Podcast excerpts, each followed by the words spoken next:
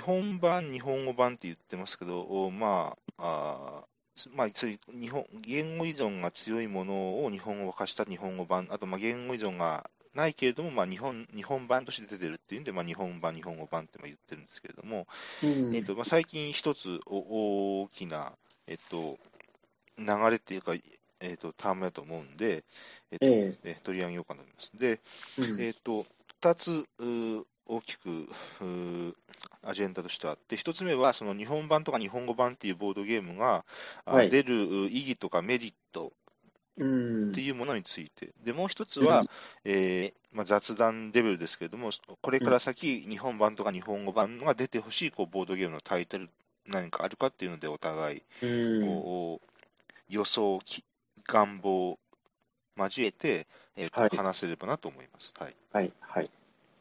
じゃあまず最初なんですけど、えー、とボードゲームの日本版、日本語版っていうものが発売される、作られる、作成されることによるメリット、あと意義って何があるかなっていうことなんですけども、うんえー、とまずうー日本版、日本語版っていうのをちょっと3つに大きく分けてか見たんですね。はい。で、一つ目は、あー元のボードゲームのその作品に非常に言語依存があると。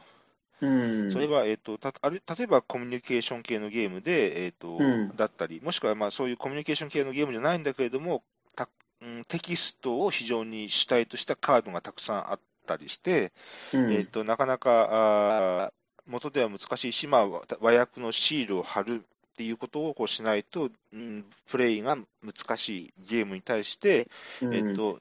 や日本語に訳して日本語版を出す。うん言語依存が激しいので、プレイアビリティを向上させるために出すっていう分類が1個あると思うんですよね。はい。で、えっと、お例えばホビージャパンさんのアグリコラだったり、ルアブルだったり、ローゼンブルグのあの系列だったり、あと、もう、あえーと本当に最近のテンデイズさんの私の世界の見方、あれはコミュニケーション系のゲームで言語依存がうんバリバリなんで、えっ、と、うん日本版を出すと。まあ、そういうううのに含まれると思うんですよね、この101番は。うん、ただこの、この言語依存がたくさん強いものを日本語に訳すっていうことになると、おんエラッタだったり、間違いが発生する恐れのある元でもあって、まあ、それはちょっとお注意しなければならないし、うん、えっとまあ、ユユーザーとして注意してほしいなっていううところでもあると思うんですね、こうんうのんこの一番。はいはい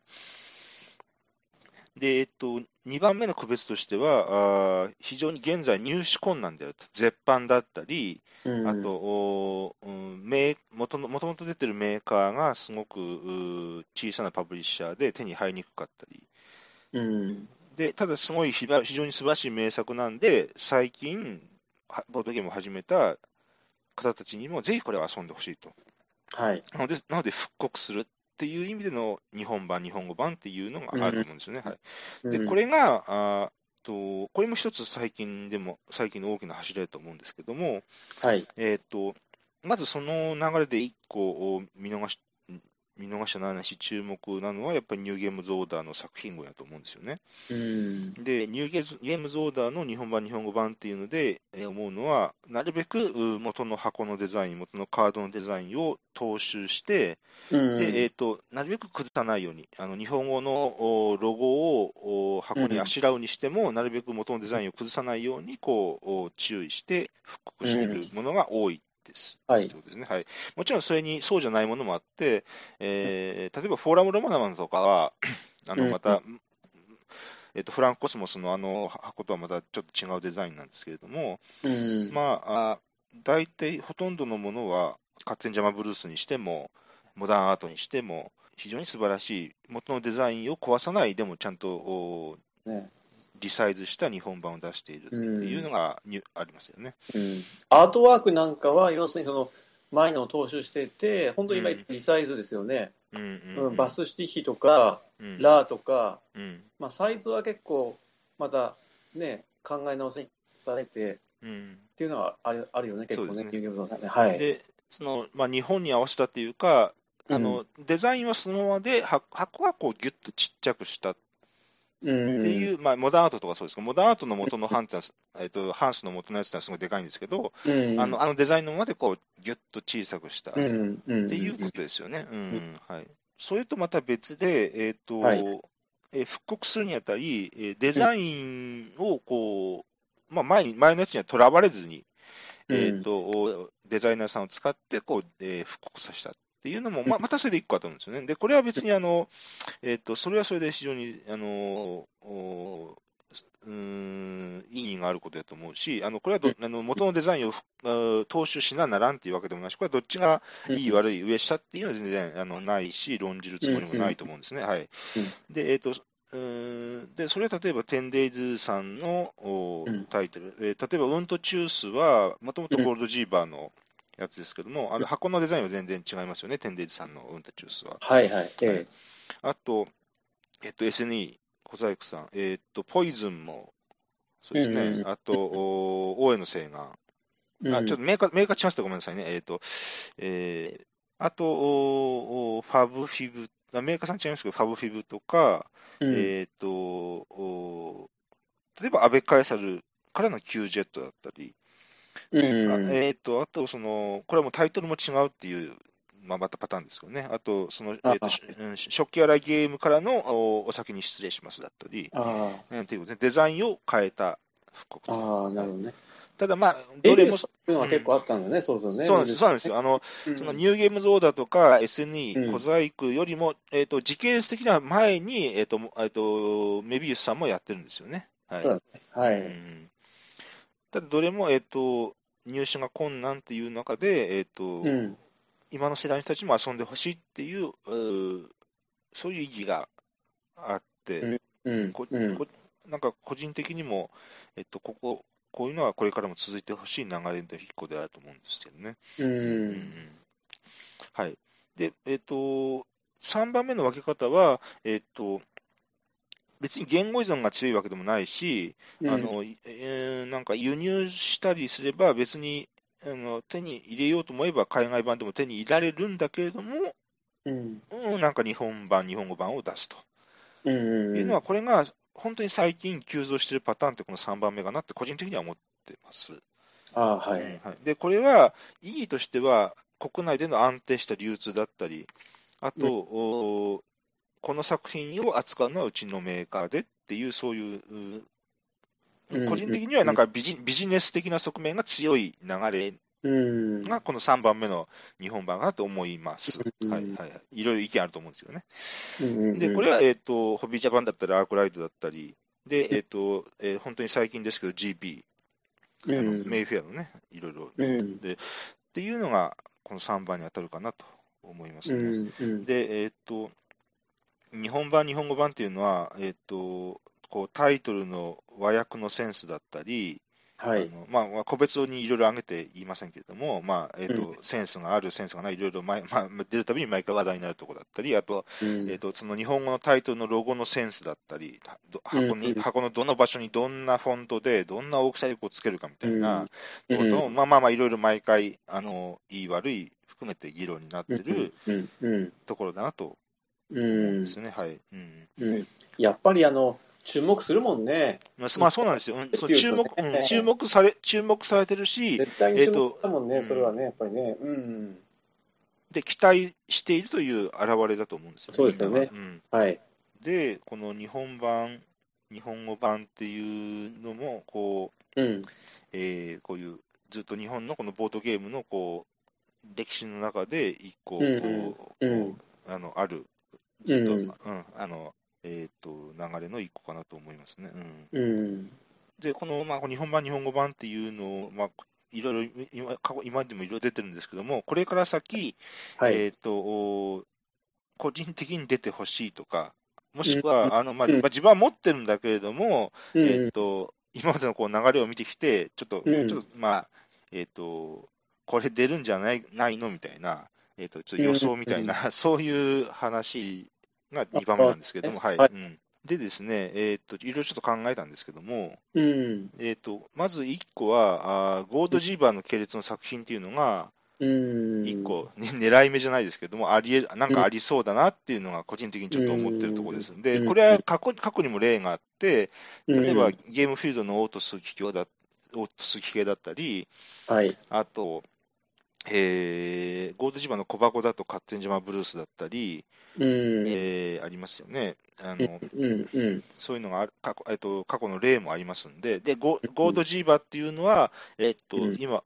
まあ、そういう、えっと、ちょっと今はなかなか手に入れにくい、だけども名作の多いうん。ラインナップがあるメーカーだと思うんで、うん。ここは一つ、あのこれから先出るんじゃないかなっていう、うん。ちょっと勝手に予想してるところですね、はい、具体的に言えば、ステルネン・ヒンメル、えっとうん12世代ですね、それから1号線で行こうん。うん。うん。う、あとちょっとコンポーネント的に大変ですけど、ビッグシティ。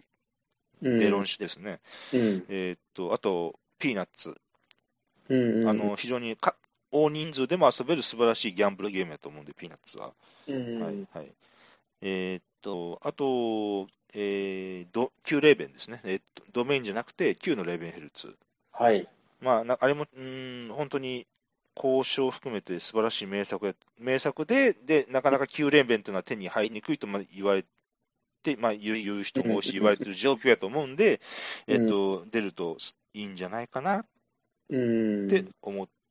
てるところですね。うん。はい。今話聞いてちょっと思い出したんですけど、うん。あの、ゴールドジーパーのゲーム、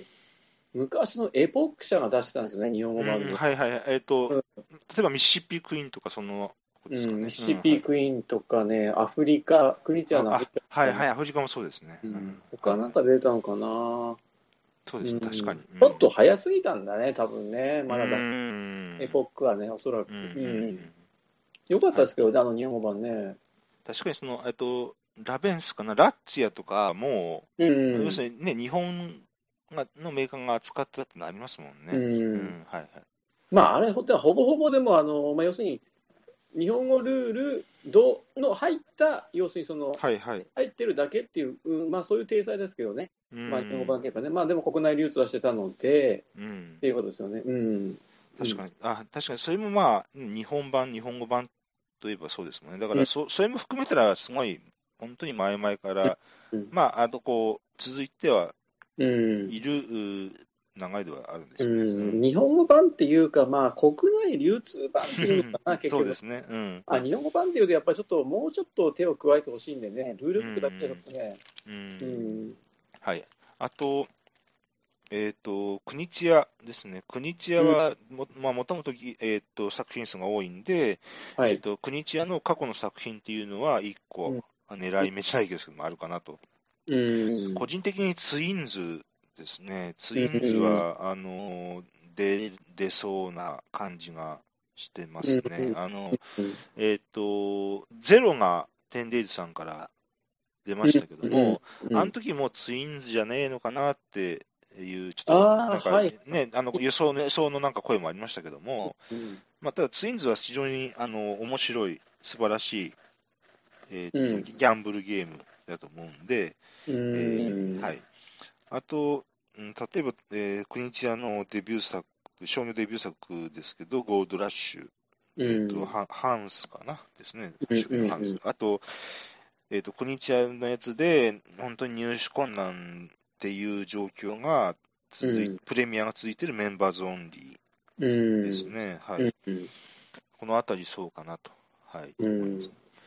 あと、まあえーとまあ、今回考えるにあたり、あとあとはちょっとだだ断片的ですけども、例えば、えー、とビッグショット、ランドルフですね、ラベンスパーあが、はい、はい、あとおベルリナーかな、知略悪略とかうん、これは個人的に出ると嬉しいですね、うんあのすあのえー、と名作やと思うんで、うん、あと、ラベンスのミスターダイヤモンドとか出たら面白そうだなとかですあなるほどね、ははいい、あと、えークランスですね。クランスも結うんう構んプレミアが続いてるんで、うんうんいいんじゃないかなとかですね。で、うんえっとだんだん個人的な趣味になってきますけども、うん、例えば、ばゲームフィールドあたり、えっとシャハと、うんまあ、あそこは強いので、うんえっとピアトニックの爆発とか出たらどうでしょうかだったりですね。うんえっとあと、えーえーヘクサゲームズのマネージャーってありますけれども、うんはいはい、あの辺りも名作なんで、えうんーと出たら面白そうだなとかですね、えうんーとあと、メイフェアかな、ワインショーってありますよね。うんははいいはいはいああワインショーねねとあれも、そうです、そうです。うんあのワインショーも面白い、こう交換のような競りの、競りでこう勝った人がこう交換、うんハブ交換みたいな感じでこう取っ揃えていくあれゲームですけども、うんあの辺り、ワインショーもそそんなすごいすごい簡単に手に入るっていう状況ではないと思うんで、うんあの辺りもいいどうかななんて、いろいろと、うねん勝手に予想してますけどね。はいはいうんで僕の方僕にもちょっとなんか日本語版出てほしいタイトル考えておいてほしいっていうふうにはいはいはい。打診をいただいてたのえで、えちょっと考えて3タイトルぐらいあげたいんですけええど、はいはい。うんまあ、このゲームだ一回ちょっと日本語版でやりたいなって日本語でやりたいなっていう、おお。ええまあ、3タイトルとも僕ね考えてきたの、あのー言語依存がい高いゲームになりました、はいはい。ちょっと紹介しますと、はいはい。お願い古しいます。古い方からいくと,、うんえっとね、まずねエキストラブラッド、ああ、はい。新聞ですね。うんはい、あの新聞のレイアウトをするゲームなんですよね、はいはい。でこれ一応あの1991年にカール・ハインツ・シュミール、モスキート・シュピーレが出してるゲーム、そうですね。うんはい。うんで人数がまあ3人か4人で、まあ、時間が結構ねもう90分というふうに、うんあのーまあ、長くかかるゲームなんですけど、うん、やっぱりあのこれあのー新聞の紙面を作るのでそのそうんの新聞の、なんていうのそのパーツこれやっぱり日本語になってる方がうん、面白い断ですね。然多分プレイしやすいと思うし、うんでやっぱりあのー結構ね年季の入ったボードゲーマーの方初心初初先輩の方々は結構ね日本語化されてうん。あタイルなんかをねややられてる方もいいいるみたいで、ですよね。ううん。ん、うん。ゲームとしての出来もやっぱりなかなか高いものがあるようにあのそういうふうに聞いてるので、うんううん。ん、一回だけやりましたけど、面白かったです。うああそうなんですか、ん。ううん。ん、僕はちょっと買ったまままだ積んでるんですけどね、う。うんんまあ、ちょっとこれ期待したいなっていうのが一つ。うん。はい。それと、えっ、とね、ヒントをもう一つっていうゲーム。おーはい。これね、あのーまあ、2009年に出た、あの、シュタウペのコミュニケーションゲームなんですよ。うん。うん。で、まあ、国内に、国内テンデースゲームズとか、メビウスゲーム、あの、バネストなんかが結構と取り扱っていたのかな、一時期。はい。うん。で、どんなゲームなのかっていうと、ざっくり紹介すると、まあ、あの、テーブルの上にお題、お題カードにいくつか並べられてるんですね。結構。うん。結構たくさん並べられてて、うん、で親がその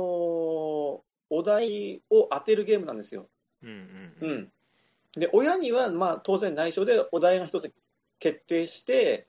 で子子子が要するにですねヒントを出すんですよね、うん。うん、ヒントカードっていうのがあってヒントカードにまあ5つぐらい単語が載ってるんですよね、うん。うん、でそのヒントカードの中からそのお題に近いそのお題を当ててもらうためのヒントの単語うんをコア出すと、うんコアあの言う言うと、このお題カードですね、このこの単語ですねみたいな感じで、多分僕もやったことないんで、はっきり分からないんですけ ど、うんうんでそれが親親が見て、お題を探すっていう、正解になるお題を探すっていう、そういうゲームなんですようね。ん。うん、で、正解しなかったら、また次のプレイヤーがヒントを出していく、もう親が正解するまで、子が順番にヒントを出していく、だんだんヒントが増えていく。うん。う。うんん、でそういう状況でだんだんまあお題が絞り込まれていくかと思いきや逆になんか混乱してきたりああ、はいはっていうのを楽しむようなゲーム、い。なるほど。うん、これがシュタウフのコミュニケーションゲームこれもやっぱりあの言語依存高いので、うん。うんまあ、あの今テンデンスゲームズがせ、ね、あの難産の末にうん。私の世界の見方を出したっはてい。いうこのタイミングもあって、うん。まあ、ちょっと似たような方方向性のこゲームですね、これもねう。んできたはらい、はいうんでさっきのあの例えばエクストラブラッドは僕はできたら、ニューゲームズオーダーから出してほあったらいいなっていうのが一つ あって、あ、まあ、あの赤い箱のままで。うん。そうそう、まあ、モスキートはね、バスシティで出してるんであれなんですけけど、うん、で今度、このヒントはもう一つは、まあ、テンデンスゲームズから出るとい,、ないるほどねいいかなっていう、ちょっとそこまで考えてる。うんいいいいですね。う。うんん、で最後3つ目はあのもう本当に最近のゲームなんですけど「ロール・フォー・ザ・ギャラクシー」これもやっこれものすごくあの言語依存高いのでうんうん一応、僕はあの国内の国内のお店あのシール付きのやつ買ったんですけどうん。まあちょっとそのあまりのシールの量にうん、あの、辟易してし まって、ちょっと蓋を閉じ閉じたっていう感じなんですあーはいはいああ。よくある話ですね。けど、うん。まあな、評判いいんで、やってみたいんですけど、うん。うんまあやっぱりこの言語の壁ですね、はいはい。があってっていうことでやってないので、うん、うん。ということで、まあ一応その3タイトルですかね。なるほど。はい。うんうん。はい。はいでもまあ、あのーそういう感じで僕のが期待したい、勝手に、勝手に期待したいうんうんはい。まタイトル3つ。で、もう一つ。つ僕、あの、考えたのが、今まで出た日本語版のボードゲームうん。で、あのー非常にそのエポックメイキングになったっていうか、うんあのー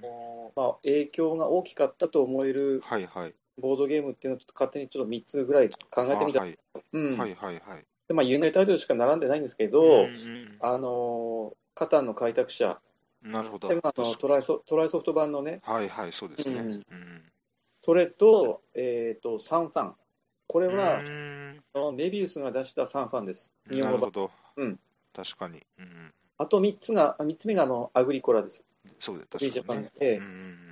でまあ、あの多分カタンとアグリコラに関しては、もうんう、しのごの言う必要はないぐらい、うん。うんもうね、あの有名だし、たくさんのプレイヤーが手にしてると思うんですけど、うん。僕がちょっと言いたいのは、あのメビウスのこの日本語版のサンファンなんですよ。確かにね。確かにそうですね。で、これ、僕がボードゲームを始めた頃に、あの、出たんで、非常にその個人的な思いも強いんですけうど、ん。うん。実によくできた日本語版でう、んで、まあ、もともとのあのサンファンっていうゲームはすごくよくできてて、うん。うんあの、、名作プエルトリコの良質なダウンサイジングうんうん。なんですよね。非常に成功しているダウンサイジングだと思うんですけど、うんうん。で、多分これにあの、メビウスの人が結構惚れ込んだんじゃないかなと思うんですよね。なるほどね。ううんん、でそのそそでそれでプレイするにあたってやっぱりその言語の壁というのが大きいのでうんここはやっぱり日本語版にして出そうってう。いうん経緯があったのかなって勝手に思ってるんですけど、うん、なんかあんまりそのレビウスのあの日本語版のサンファンはそんなになんか目立たない存在なのがうん残念なんですけうど、ん僕はあるかなりよくできた日本語版だと思ってて、まあ、あの今もうちょっと手に入らないですかねちょっと難しいのかな、うんうん、ゲーム自体面白いしいろんな戦略もあるゲームなので、まあ、ずっとね安定供給してずっと残っていってほしいですよねちょっとね、うんお店の棚からは消えないではい、ちょっとまあ、えー今回はそんな感じで日本版、日本語版についてということでしたね。はい、そしたら、えっと、本題です。えー今日はハトさんに5タイトル紹介していただきたいと思うんですけれども、まずじゃあ5タイトルを、えー発表していただけますでしょうか。はい。はい、えー、とじゃあ5タイトルずらっと言いますね、はいえーピサ、うん。はいえーアグリコラ、えー、牧場の動物たち、はいはい。うん、それから東海道うん。えーそれからレボルター、うんうん。レボルター、あ、あ、あがそうですね。最後あにがね。うん2。回来ますね、レボルター、あ、あ、はういん。それと調整です。調整。はいはい。はい。そしたら、えーどれからいきましょうか。えっと、じゃあ、まあ、順番に、今言った順番でいきますかね、ピサからいきますかね。うんはいはいえっと、ピサ、えー作者、ギュンター・ブルクハルト、うん。えっと、パブリッシャーがアドルングですね。ですね。はい。で、発表年が1999年。ああ、はいはい。えっと、だから今からもう10 16年前ですね。 90年代なんですね。そう、ギリギリ90年代だったんですね。うーん。えー3人から5人まで、うん45分から60分でえー12歳以上うんんということです。はい。えーっとですね、あのトリックテイキングですね。うん。うん。あのブルクハルトのトリックテイキングです。はい。でおカードの構成は4数と、うん。うん、でランクが0から13。はいはいだはい。からあの1数とあたり14枚。うんうんうんで4数となんで、えー全部で56枚うん。うんうん。あると。はい。で56枚のおカードを各プレイヤーにまあ13枚配るのねうんうんで5人プレイだったら11枚なのかな。うんうん。うんうん。なるほど。はですい。よはい、うん。で、えーまああの、マストフォロー、切り札ありのトリックテイクなんですけど、うん。うん、あの最大の特徴はあの投票、投票によってトリックテイクを始める前に投票でいろんなルートルールをね、細かいルールを決めるっていうのが、うん、まあ、あの最大の特徴です。そうですね。うんあのまあ、トリックマイスターみたいな最近のあれだとね、目立つゲームありましたけど、うん、同じようになんかそのトリックテイキングのルールを決めるんですよね。うん、うん、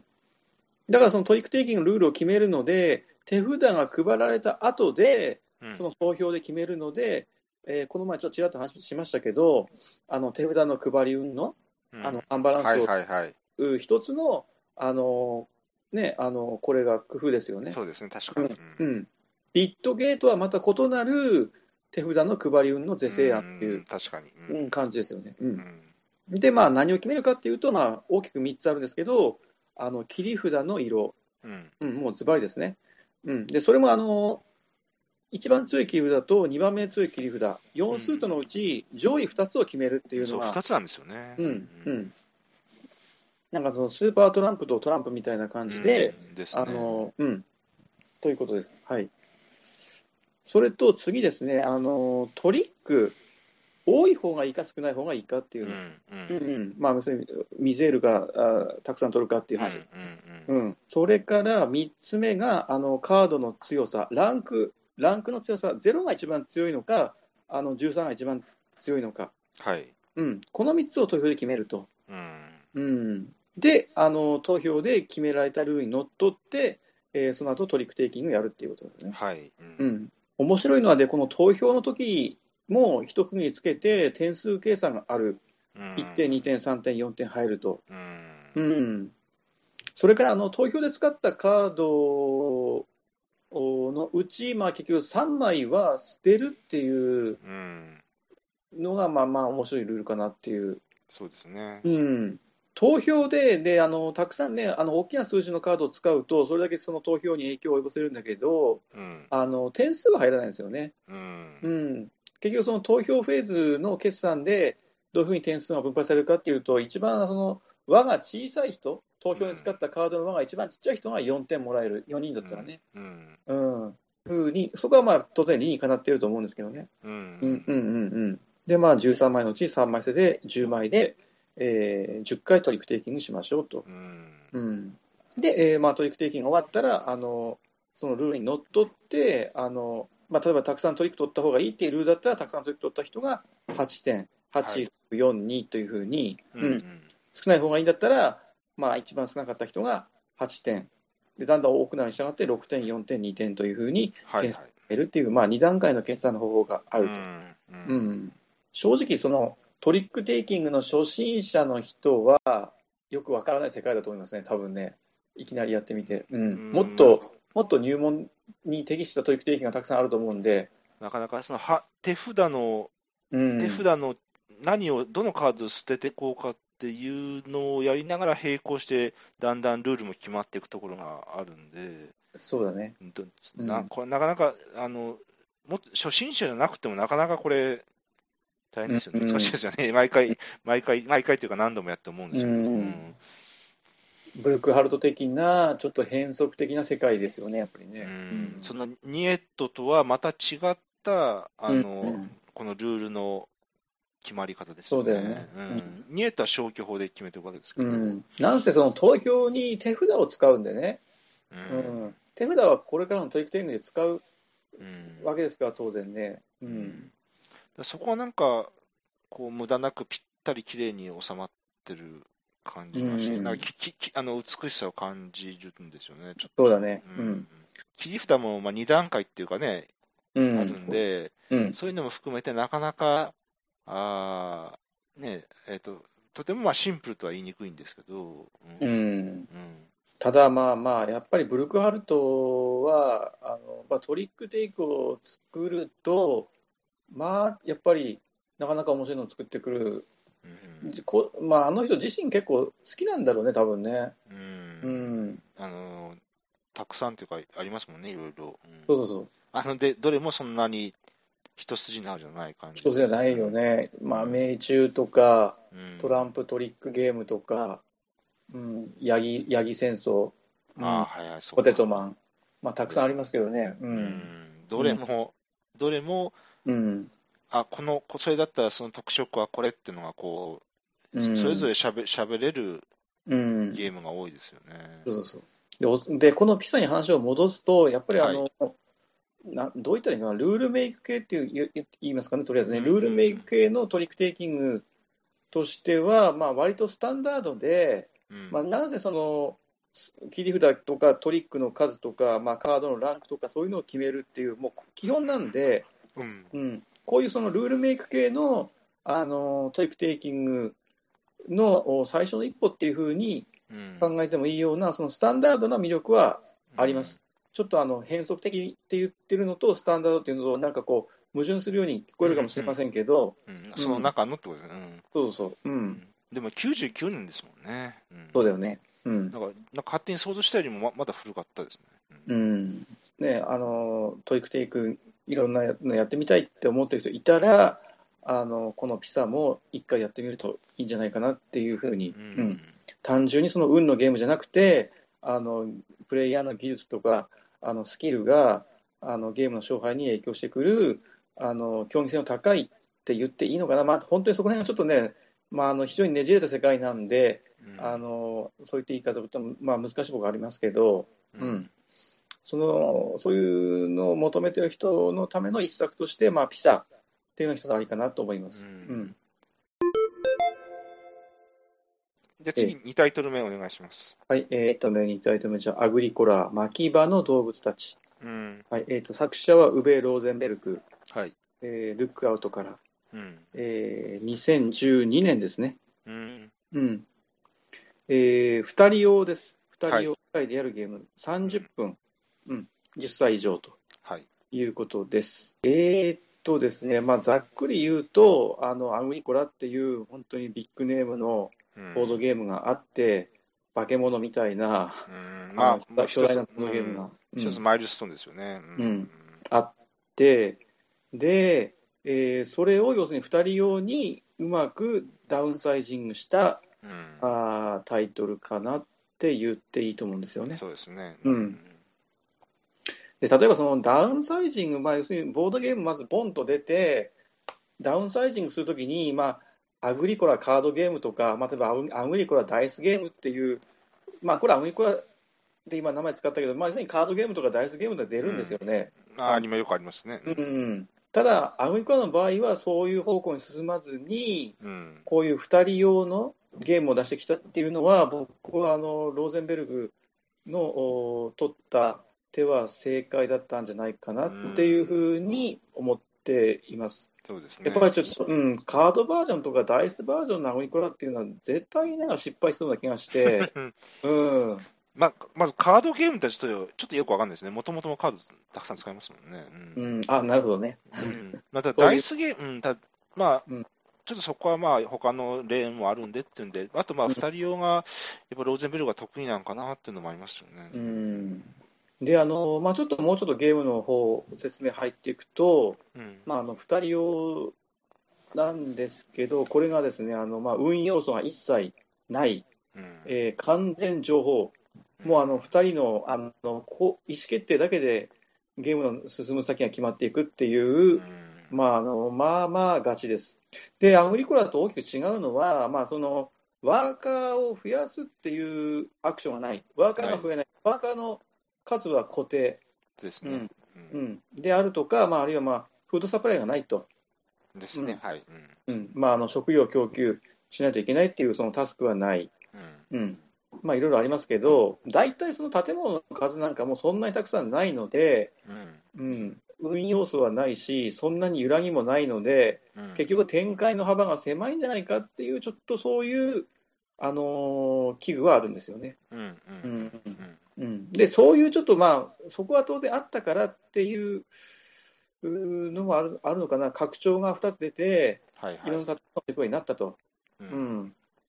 でこれが結局その最初にどの建物を使うかでいろいろその、ね、あのセッションごとに展開が変わるっていううんうんだからこの拡張はやっぱりあった方がいいのかなっていうふうな気はします。うんまあまあそまあそこまでやり込むのにもまあね時間もある程度は必要だとは思うんですよね。うんそうですね、うえんえもうあの深みのあるゲームなんで、うんあの全くそのやってて飽きることはないような、ものすごく完成度高いゲームだと思いますね。うんううんうん、んうん一つ面白いのは、あの結局さ、スタピーってさ、そのスタピーアクションを取らないと変わらないんですよね。うんうんだからあのゲーム開始時にスタピーになった人は、下手するとずっとスタピーなんですよ。うんうんそのご後手が、後手があの先手にあるアクションを取らない限り。うんうんうんただ、あのゲーム開始時に何もその先手後手で、あの条件は全く一緒なんだよね、補正はないんです、何もね。うんうん1金多いとか、後手が1金多いとか、なるほど後手が木材、木材1個持ってるとか、そんなことは全くない。うんなるほどうんうん全くない。うん。だから後手はどこかでそのスタピーを取るというアクションに行かないと、うんまあ、あの先手取れない。絶対に多分、おそらく絶対にそこは行かないと、ゲームに勝てないと思う。どいつかは、うんあの、スタピーを取らないと。うんうんうんうんうんだから、なんとなく僕は、あの先手有利、後手不利というイメージがうんあるんですけど、はあはあはあるんですけど、面白いことに、なんかやり込んだ人のデータを見ると、あうん後手の方が若干勝率が高いんですよね。おーうん、おこそれもなんかこのゲームの奥深さを一つ語ってるような、ーへうーん、う、うんん面白いですよね。完全情報で、で、補正がないのに、そうすると絶対普通に考えて先手が強い気がするんだよね。うん将棋とか囲碁って、先手の方が勝率高いよね。えー、囲碁ちょっとわかんないですけど、将棋は確かそうですよね。そうですよね。うんうんそれ面白いですね、統計的には。うん。そうそう。あの、それは、あのーまあ、その一部でやってる人だけの話だけど、はいはいはい。うんもちろんその全体的な統計なんで取りようがないんで、うん。まあ、あれなんですけど、うんうん。何にせよ、あのーまあ、あのー自分のこう箱庭みたいな、まあ、こう、ね、あの、個人まれたした箱庭がこうだんだん広がっていって、まあ、動物がつがいになってれば自然に増えていって、はいはい。あのーね、だんだん豊かになっていくっていううんのは、まあ、人間の本能的に快快楽というか快感というか、うん。うん、そういうのもあってすごく楽しいゲームじゃそうなでいすね。うん個人的には、アグリコラは、あの、大量のテキストのカードうんがあまり、えー得意ではないので、うんえっと逆に2うん人、二人コラって今言っちゃいますけど、2人コラの方は、あの、うんそんな言語依存がばを強くもなくて、はいなんか、まあ、二人子の方が私はとっつきやすいイメージがありますね。そうだよねうん断然間口は広いと思いますねうんまあ、全然二人用とね、あの他人用というゲームなんで、まだ大きくそこで違う面はあるんですけど、うんまあ、はいこのアグリコラが、えっと好評だったのもあって、その、えっと二人用のルアーブルだったりっていうのにもつながってきますもんね、きっとね。そうですよね多分ねうんうんはいえっ、とじゃあ3タイトル目なんですけど、えー東海道はい、アントワーヌ・ボザうんですねえーファンフォージっていうメーカーから出てます、うんうんえーこれも2012年今の2人からと同じ年ですあね、あ、はいはい。うんえ2人から5人まで、うん、えー45分8歳以上はい、ということですはい。えーっとですねどういうゲームなのかっていうと、まあ、あの東海道っていうタイトルの通りですね、まあ、京都を出発して東京を目指します各プレイヤヤーが、ー。うんうんうんで道中を進んでいくんですねはい。うん、でこれは一種の変形スゴ力って言っていいのかな、まあ、そのうんプレイヤーは好きなだけ進める、うん。うん、好きなだけ進む、ただ、あのー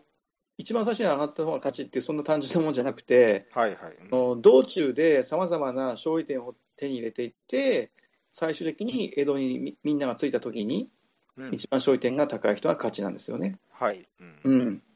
で基本的にその全てのマスはあの止まることで何がしかのメリットがあるんですよ。うんう。うんん、あの止まって悪いマスっていうのはないんです、はいはい。うん、だからできれば一歩ずつ進んでいった方がいい、そうですね。うそうですねんうん、一歩ずつ進んでいってどんどん消費点を積み重ねていった方がいいんですよね、うん。うん、ただあのいくつかある関所っていうか宿屋っていうのがあって、はいはいはい。あのここだけはあのまあ、全員が取らないといけないんですよ、絶対にそこで。うんうん絶対に取らないといけないんだけど、止まった人は、あの残っているごちそうから一つ選べると、うんううんんだから一番最初にその宿屋に入った人は、あの選択肢が豊富にあるんですよね。うんうん、で、えー、1番手のプレイヤー入った、い一番最初に入った人が取ったら、2番手の人は残ったものから取ると、うん3番手の人はさらに残ったものっていうふうにやっていくので、えーここだけは早い方がいいのでっていうのもあって、とにかくまあ一歩ずつ進めばいいっていうわけでもないと。うんそこが、そこは明確に、ぜなんか、ね、べそう真逆だからそジ、ジレンマが出ますよね。うんうそうかかうん、あのボザはここではっきりとまずしっかりとしたあの、ね、あの制限を作ってるんですよね。うんうんうん、で、それはまああるとしてで、それ以外にも、やっぱりあのここは一歩進んで、そこを取るべきなのか、あるいは3歩先に進んで、そっちを取るべきなのかっていう、あのジレンマがやっぱり随所で訪れるんですよ。うんうん、で、やっぱりね、僕はあのかなりその BGA で何回もこのゲームプレイして思ったんだけど、うんあのーそこの判断がものすごく結構ね、シビアなんですよね。ううんん。ほ結構ね、やっぱ強い人は強いんですよね、このゲームね。うん勝率の、うん。で、やっぱりそこはやっぱりね、あのそこの選択の妙だと思うんですよ。うまさ、スキルだと思うんだよね。ううんん。だから、あの単純に、なんていうか、その、まあ、最初プレイした時は、そのフレーバーを楽しむような、うんあののんびりとこうなんていうかあの日本の江戸時代の、あのー豊かなあーなんていうか観光というか、まあ、そういったものを楽しむ ゲームかなと思ってたんだけど本当にその勝敗っていうことに真正面から向き合うと、あのー途端になんていうかその強烈なジレンマというか、あのーうん厳しい選択を、あのー一つ一つ判断していかないといけないっていう。うん割と歯応えのあるゲームなのかなっていうのが僕の今の印象です。うんうん、そのフレーバーだったり、テーマだったりっていう、そういうゲームのように見えるんだけども、でうも、んその搭載されてるメカニクスを見ても、うん、うん、奥深さがあるんですね。そう奥本さんあると思うんだよね。あうのん2点とか3点とかそういう点数のバランスも絶妙だと思うし、随所のね。う。うんん。で、やっぱり勝つっていうことを本当にやっぱり考えると、単に9歩で一歩進んでいたんでは勝てない。全く勝てない、まずは。うん。う。うんん、でどこでその先んじてそのアクションを取るかとかそういうあの大事な局面が随所でやっぱり現れるゲームなんですよ、うんうん、だからそのフレーバーとかテーマとかアートワークがもうものすごくいいんだけどすごくいいゲームなんだけどあのールール的にもねゲームのそのシステム的にも非常に高い完成度のあるゲームじゃないかなっていうふうに、えー思ってます僕は今。ううんんダイス振って駒進めてるわけじゃないんですもんね、別にね。そうそうそううんである意味その運用素はかなり低くうてんそう、そこの部分は低いんですよね。そうそう、うん、でやっぱりあのマルチプレイヤーズゲーム独特の要するにそのインタラクションが生み出すうねりっていうのかなあの、うん、うん。このインタラクションのうねりっていう言葉最近あんまり聞かないけどあのプエルトリコなんかでね一時期流行ってた時にうん本当にその盤上にあの展開するのはもう本当にインタラクションのうねりっていうよく言われてたそそれがこの割と東海道なんかでも僕は感じたんですよね。う。うんうんんちなみにあのちょっと調べてみたけど、BGG のランクは406位、はい。ボードゲームの406位でした、7.05、うんう。んは、結構高いと思うんだ高いけどで、すね。う。うんんうう、んん。で、ボザ、ボザなんで、あの日本のゲームを作っても、なんか、とんちんかんなあのに日本のイメージじゃなくて、うんすごくその、まっとうなというか、うん、東海道は、そしてうんトン、トンチン感度は低いですよね。うう。ん、もう、もう、もう全くとんちんかんじゃない気がしますね。ううんん。さすがボザはあの日本の文化にかなり詳しいだけあって、うんうん、うん、という感じで、あの、一つね、あの、変形すごろくの、あのー一つの、なんていうかな、良質なサンプルだと思いますね、そうですね。はい、うん確かに。よくううんん、だから各マスごとのこう定定員っていうか、ああいうのもそうそうそうか、なり考えられてるんですよね。ううんん、本当にその僕はあのオンラインであの勝てない日々が続いたときに、うんだからその、このカードは2点が何枚で、3点が何枚だから、確率的に何パーセントでとか、そこまでやっぱり考えたもんね、だからそこのアクションに行くべきなのか、うんあるいはあの別の選択肢で行くべきなのかって、本当にそこまで考えないといけないゲームなのかなっていうふううに、んうんちょっとそこまで考えたのは久しぶりだったけど、僕もはいいろいろはいはい。うんうんうんまあまあまあ、そうそういう面でも楽しめるし、まあ、そそこまでいかなくても楽しめるし、そうそうそう結構奥行きはおおあの、えっと懐は深いんですね。そうね、うん、あのアートワークがものすごく美しくて、うん、で基本的にセットコレクションなんで、うん、あのいろんなカードを集めていく楽しさ、ね、うんこう東海道を進みながら、うん、絵がつながっていくんでしたっけ、そう絵はつながるしね、もうそれだけでもね、すごく楽しいゲームです。うんうんまあ、まずまずはそこが第一段階として、フレーバー、アートワークがあって、その先にまず第二段その先に第二段階として競技性があるっていうね。なるほどうねん。うんはいはいうん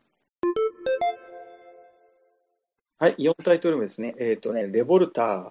うんライナー・クニツヤ、はい。はい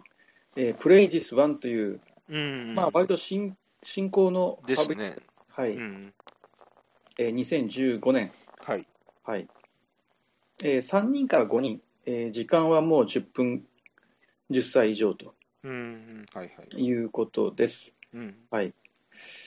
でまあ、シンプルなゲームで、一応まあ説明すると、まあ、あのコンポーネントは66枚のカード、うん、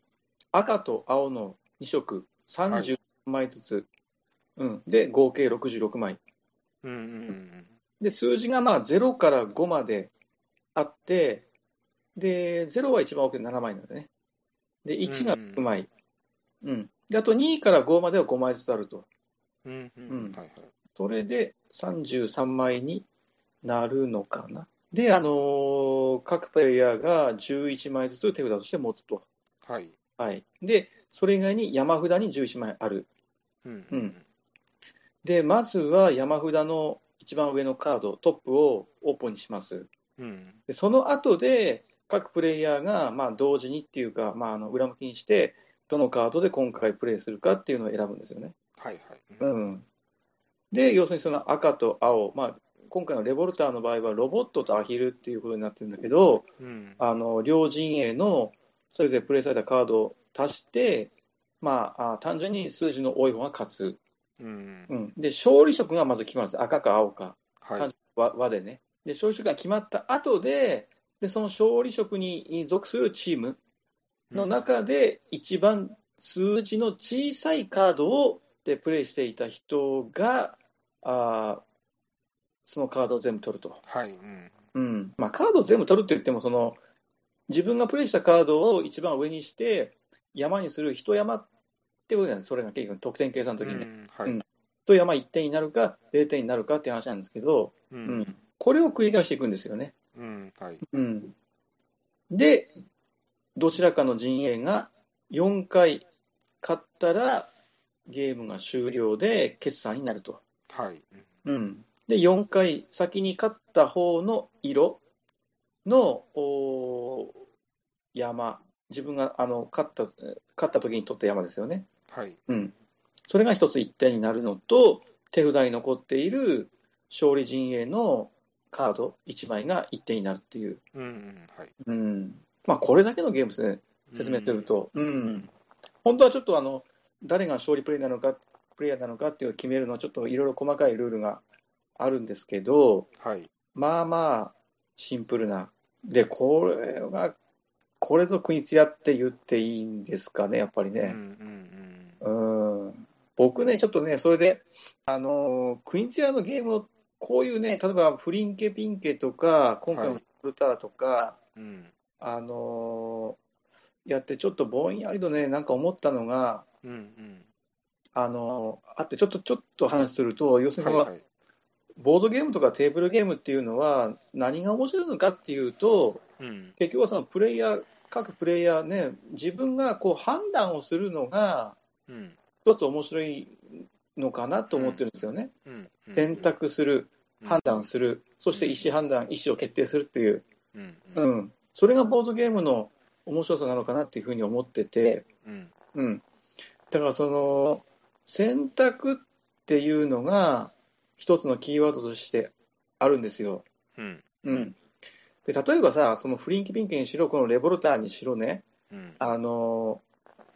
我々が判断するのは山札から出たオープンになったカードですよね。うん例えばこのレボルターの場合、うんで例えば赤の3が出たっていう情報から、うんうん我々は意思判断をするんですよね、意思意思決定をするんですよね、結局ね。うんうんうん、で、国千谷の場合はであ、ごめんなさい、えっと、その意思決定をするにしても、うんあのゲーム、いろんなゲームがあって、例えばさ、いろんな情報がたくさんあるゲームもあれば、うんうんううんんでまあ、いろんなたくさん情報があるゲームは、その情報を逐一整理していって、うんうんうん、これがこうで、これがこうで、これがこうだから、最終的にこれが多分正解だっていうふううに、ん自分の意思意思判断をするっていうプロセスがありますよね。うんううんん、逆に、そういう情報がほとんどないようなゲームもあると思うんですよ。うんうんで、もし僕僕僕は思うのは、その情報がゼロだと、うんゲームとして成立しないと思うんです。うんうんううんん、うん例えばその、じゃんけんってあるじゃないですか。うんじゃんけんってその3すくみで、まあ、まあ、3すくみはまあまた別にそのゲームのメカニクス、すごい非常に優れたシステムなんだけど、うんじゃんけんをするときに、グーチョキパーどれ出すかっていう、その時の意思意思判断において、うんあの情報って何も何もないよね、ゼロだよね、うんうん例えば今、自分があのじゃんけんをする相手が、よく今までに何回もじゃんけんをしてきた人で、うん例えばこここの人は例えばあの最初にグーを出す傾向が強いとか、そういうのがあると、うんじゃあパーを出そうっていう意思判断があるから情報はありますけど、うんうんうん、そういうちょっとそれはちょっと得意な例で、例えばじゃんけんなんかはもう、その判断をするための情報はゼロなんだよね、うんうんねゼロゼロですよね、単純にね。うんだからゲームとして僕は成立していないと思うんです。うんうんうん、だかうんらゲームとして成立するには、その意思判断が面白いんだけど、そこに何らかのそういう理由があって、そういう意思判断をしたんだっていううんのがあるから面白い面白いんですよね、ゲームとゲームなんゲームになるっていうふうに思うんですよ。うんううんん、でそういうふうに考えたときに、うんあのー国千谷はあのーその情報を極力少なく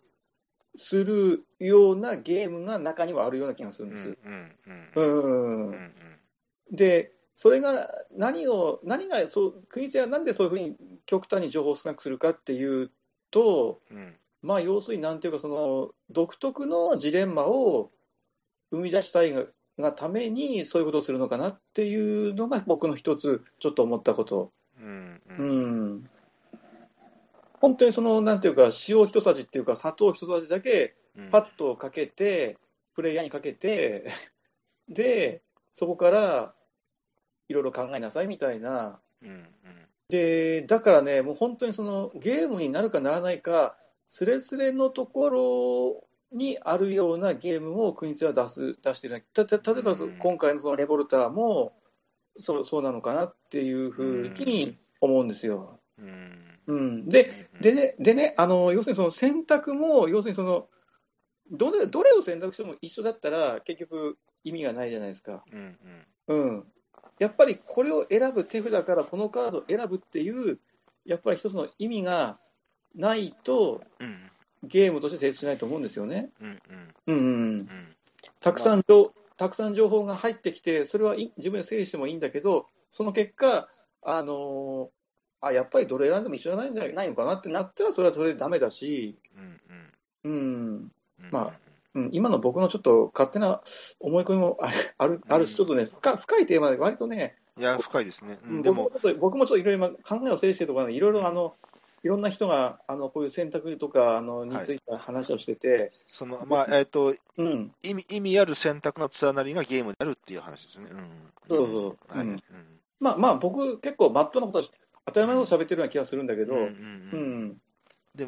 えっと、国千谷は、あーえっと、それぞれの選択肢に意味がないっていうふうにはならない、本当に最小限のえっそうそうと、情報だけこそうそううそう出してるっていうのは、レボルタには感じますね、確かに。そうそうそうもっえと例えばううんん、例えばこういうさあのフリンキピンキとかレボルターをやってやった人がいや国一やって面白くないわってなるのは、うん多分どのどの反選択をしても結局なんかあの一緒みたいな結局じゃあうん運,、運みたいな風に感じたら多分ねあんまりダメなんですよね国一屋はで、それってじゃんけんと同じ感覚ってことですよね。うんまあほぼほぼ大体一緒ですよね、うんうんうん、で逆に国ちゃんが好きな人はそこでいや俺はやっぱりでもこっちの方が正解だと思うんだよなみたいなちょっとそういうなんていうか自分の判断に自信がちょっとねうん持てるようなあのーだとやっぱり面白くなってくるじゃないゲームとしてやっぱり、うんうんううん、んそういう感覚が持てる人は国津屋の国津屋ジレンマみたいなものの良き理解者になり得るのかなっていうふうにちょっとねこういうこのゲームやって思ったんですよね。うんで、レボルタは、今まで言うと、あの山札からペロってめくったのが、うんあのそれだけそれが判断の根拠じゃないですか。はい、で、そこ、それって、それは、そこは人間の意思が介在してない、それは情報の提示なんで、うんだから、よりその、えーっと、与えられる情報としては少ない気がします。フリンケピンケは、人間が、人間が介在して、ある一手を打ったことによって、うんそのどうこいつどういうこと考えてるのかなっていう、その要するにそのう盤面に出た情報の裏側に人間の意思があって、うんままたそっちは、プリンケンビキはまだまだ考えられる余地があるような気がするんですけど、レブルタは山からペロってめくって、うんでこれをもとにさあ一斉に同時でやりましょうってのは、うんなんかより情報としては、本当に最小限というか、そうですよね。少ない気はしましたね。まあ、なんか人によっては少なすぎると言ってもいいほどの。そうそうそう、ううんんただそここそまさに国津屋が狙っているところなんだよね多分ね結構危うい気もしますけどね。うんかなり危ういと思うんだよね。うんだから、あの例えばこれ、対象年齢、多分まあ10歳からになってるけど、うん僕、おそらく小学生とか中学生がこのゲームやって、本当に楽しめるのかどうかは結構疑問なんだよね。ううんん、結構大人の、うん、結構すれっからしっていうかな、マニアな人の方が楽しめるのが国津屋なんじゃないかなっていうふうに思ってて。ううんん、小学生とか中学生やってこんなこのカードだけ見て何をどう勝つためにどのカード出せばいいのかっていうその判断を楽しめるかなっていうねちょっとね、逆ににボード上にたくさん見えてる情報があって、それを整理するっていうのが分かりやすいですもんね。うんそうそうそうコンクリートになるからね、ううんん、あまりにもその抽象的なんだよねだからで、うんまあ、で、それだけで終わっちゃうと、それはパズルなんで、えっと、うん、 A- A の選択と B の選択で明確に有利不利が出ちゃって、うんでそ、それはそれで意味のある選択にはならないから、どんだけ、えっとうん不確不確定性を入れるかっていう、まあまあ、っていう話にもなるんですけど、まあ、それはちょっと置いといて、うんう、んまたねあの情報をたくさんねあの要素をたくさん作ってっていうアプローチをするデザイナーもいるしね、うん逆にね、うん最近の、うん最近ここのトレンドはそっちですよね。ううんん。だんだんだんだんこう情報の量が増えているようなそういう傾向もあるよね、うんだから昔のゲームやると昔は難しく感じたけどうん。なんかね、あのー意外になんか今やるともう全然簡単だっていうようなそういうところだと思うんだよね割とねほとんどど、の情報は見えているけれども、あまりに大量で、あまりに絡み合ってるんで、うんえっと、えっと、不確、不確実性のように見える、見える、うん、にさせてるっていうことですよねそううんうん。であのー誰かも言ってますけど簡単に意思判断というか選択ができちゃうのダメだからそこはうまく見えないように、ね、あのジレンマを生むっていうのは迷わせることなんで僕ら迷うのがやっぱ楽しいんで。うん、 A か B かどっちがいいのかって迷うのが楽しいんで、迷いたいんですよね。迷う迷うのが面白いんだよね。だから、クイーンツヤ的に、クイーンツヤみたいにこういうふうに、極端に情報を減らして迷わせる人もいれば、うんあの複雑に複雑にさ、もう紆余曲折プロセスをたくさん作って、うん見えなくさせてる人もいるんだよね。うんううんん、だからまあ、そういうことだ、結局僕らはでも迷うことが楽しいんだよね。うんううん、うんん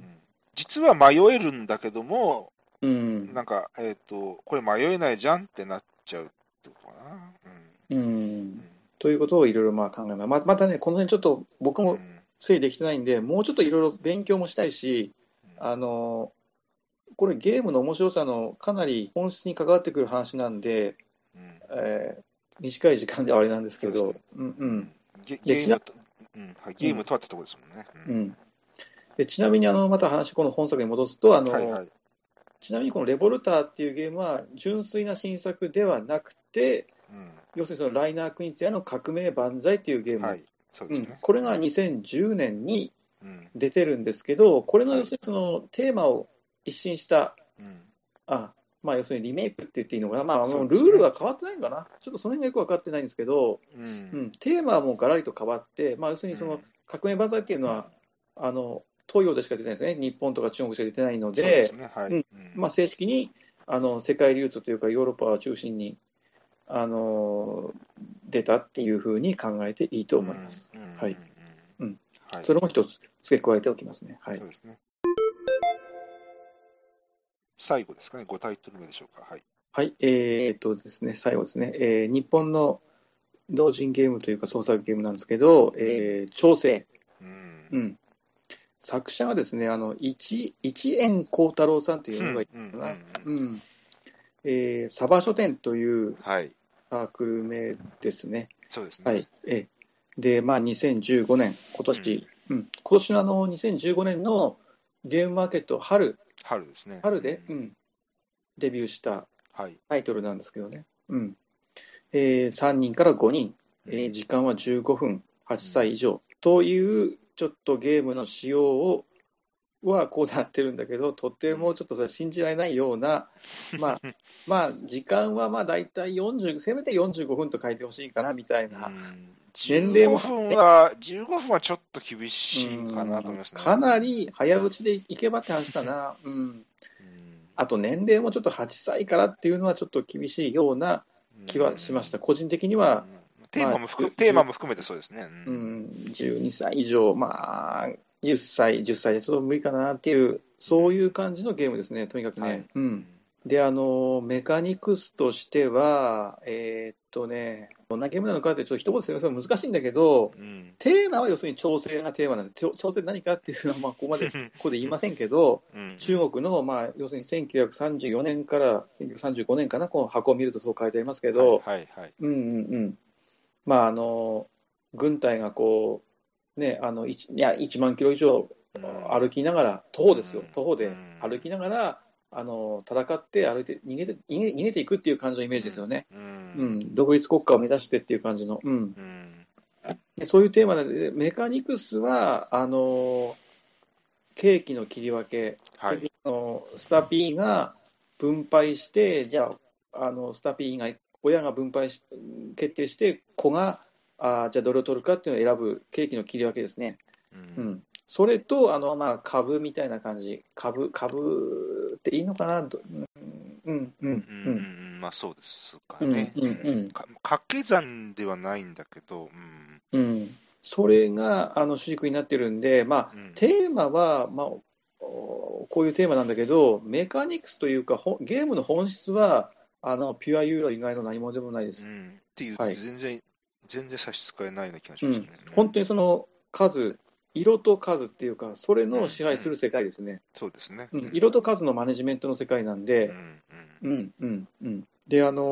ーそうですね、あのーテーマが非常にその異色、うんテーマが非常に異色で、まあ、こんなあのテーマのゲームはなかなか、まあ、やっぱ同人だから出てきたのかなって いう、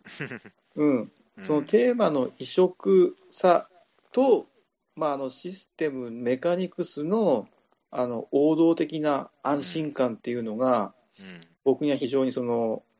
非常になんていうかなあのー新鮮でそうでこのす2ねつ。の対比がねううんコントラスストがね、ありますト、ね。コントラストねコントラストううん、うんだからあのまあ普通の人は大体まあアートワークとかあのテーマからゲームに入っていくいくのでうんちょっとこのテーマはなっていうふうにして敬遠してしまうとうん非常によくできたあのメカニクスのゲームなので、もったいないなっていううん気はがするしたっていうのは一つですね。メカニクス好きの人は、うん多分面白いと思えると思うんですよね。そうそうんんあのピュアユーロのメカニクスをあの、ね、味わえる人は、もうやっぱりこれはちょっと避けて通れないんじゃないですかね。うんううんん、うんであの、運用素がかなり低くて、えーガチ度がかなり高いです。うんうんう、ん、だからやっぱりあのかなりそのゲーマー寄りのゲームだと思いますね。うんうん、その、えっ、と、誰が、どの勢力の何の数字のカードを取ってったかなっていうのを完全完璧にカウンティングしたとしたら、うん、もうあと残ってる運要素って、あの最初のセッティングの時のその、えっ、と、どんな順番で出てくるかっていうとこうん、ろぐらいのような気がするんですよね。うんそうだよねうんそうだよね。うんだからもう決まっちゃってってことですね。うんうんそこ以外。あのうんまあ、話がごめんなさい、前後してしょうがない、はい、ぜすいませんね。 うん。聞いて、多分ね、どんなゲームなのか分かってないと思うええあのかぶってるっていうのは何かっていうと、要するにそのラウンドが進むにつれて、あの5人の前、要するにその党の幹部がうんうんいるんですけど、その党かその党の幹部に点数が割り振られていくんですよね、そうなんですよ、ね。基本的にその1点が0点、各ラウンド1点が0点なななんだけど、うん、うん、でゲーム終了時に、例えばこの党幹部は5点ですとか、うん、あの6点ですとかいうふうなことが決定するんですよ。で、その党幹部に対して、あのゲーム中に集めたカードを一番たくさん持ってる人が、その党幹部の持つ点数を全部総取りできると。うん、うん、で、シビアなのは、そこで、あの点数を分けるなんていう考えはなくて、うん、あのとにかく一番たくさんカードを集めた人、1人が全部を取る。うん、ううん、ん、ということですね。うん、カードの枚数、シビア枚数なんですよ、で、これが。うん、で、カード一応あの、0から9まで数字はあるんだけど、とにかくまず枚数でマジョリティチェックをやって、うんでその後でもしタイであれば、0から9の中で高い数字を持ってる方がタイブレイクで勝ちますよと。う、うんんうん、僕がそこでかぶって言ったのは、あのその党幹部に点数が入っていく、そのメカニクスがちょっと株っぽいなっていう、だうんその会社の,、ね、あの株株式が1株株あのった価ら、値は上がるってことですうね。ん、価値が上がるっていう、うん、ね、そういうところはもうすぐ株に見えちゃうんで、うん。うん、そういたっだまたあ、ひ筆頭株主にしか、あそうあ、です配当は来ないと。はいうんだからシビアだっていうふうにうん、そうですね。言ってもいいと思いますね。うん、うん、うん、で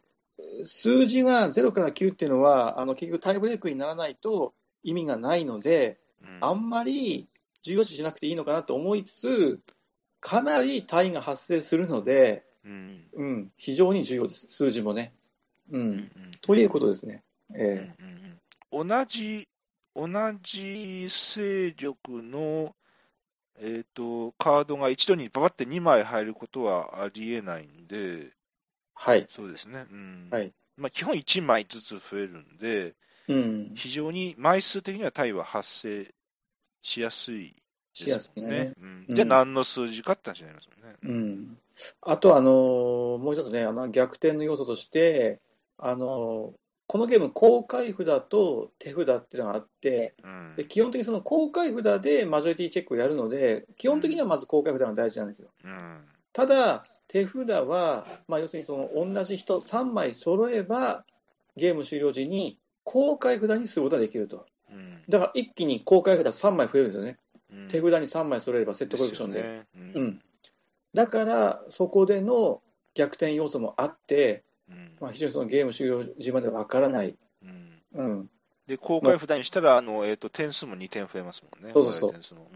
その辺がね、まあまあまあ、憎いバランスで、ん。うまくよくできてるよねうん。で、このゲームのバランスから言うと、3枚揃えるってのはなかなかそんな簡単な話ではないんで、ね。ないでないです。ね。うんはい。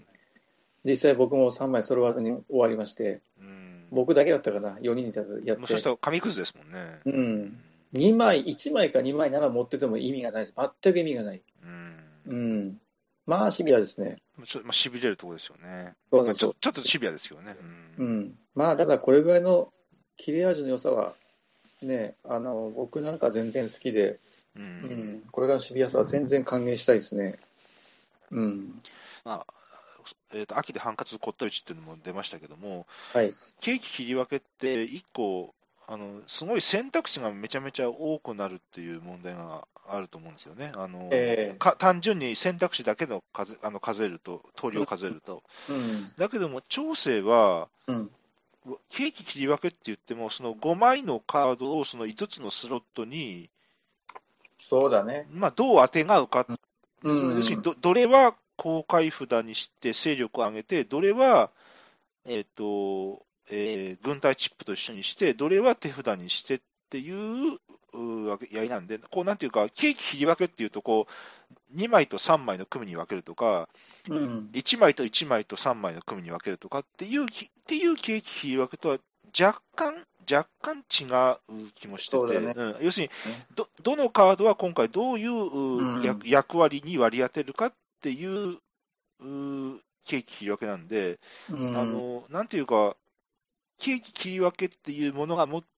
ある種持ってる悪い部分っていうのは多少軽減されてるそうケそうーキ切り分けのような気がするんですよね。うんうんあのケーキの切り分けは、切り分ける人にあのかかってくるプレッシャーっていうか、あのうん大きいもんね、負担がね、やっぱりあのね。かなり丸丸投げされてる仕組みですもんね。うんうんで、まあ、もちろんこのゲーム、丸投げはされてるんだけど、ううんん言うても、えーと、ある一人のプレイヤーがどの2枚をもらうか、どの1枚もらうかぐらいの差しかないん で、うんえーと、そんなひどいバランスブレイクは、あー他のケーキ切り分けよりは起きないような気がうん勝手にしてるんですけどね。うんあそこのだからケーキの切り分けは、そのする人にかなりね、大事な仕事がかかってくるから、うんそこがちょっと難しいと、やっぱりちょっとね、プレッシャーが大きすぎるよね、やっぱりうね。んうん、そういう意味では、このゲーム、結構ね、そこら辺割と分かりやすいっていうかう、んうん、で、そのて、えーと、す分けた人の次の人から取っていくと。うんで、で次にここ選んだ人が次のスタピになるんで、でそうなると、次のラウンドではこの人から先に取ることになるからっていう、そこも、うん、考えどころの一個で、そそれもしびれるんですよね。うんうんあのこういうだから日本の同人ゲームで、あのここまでそのメカニクス的に高い完成度を持つゲームがこういうふうにちらちら出てきてるっていうのがやっぱり日本でボードゲームっていうのはねだんだんあのなんていうか下地ができていろんな人が、あの人口が増えてきてるっていうことの一つの調査でもあるのかなっていうふうに思いますよね。うんうん、で、非常に要素がたくさんな、ボリュームの大きい、ファットなゲームっていうのが、日本の創作ゲームでこう、たくさんたくさん出るっていうのは、なかなか難しいのかなっていう思いもあっうて。ん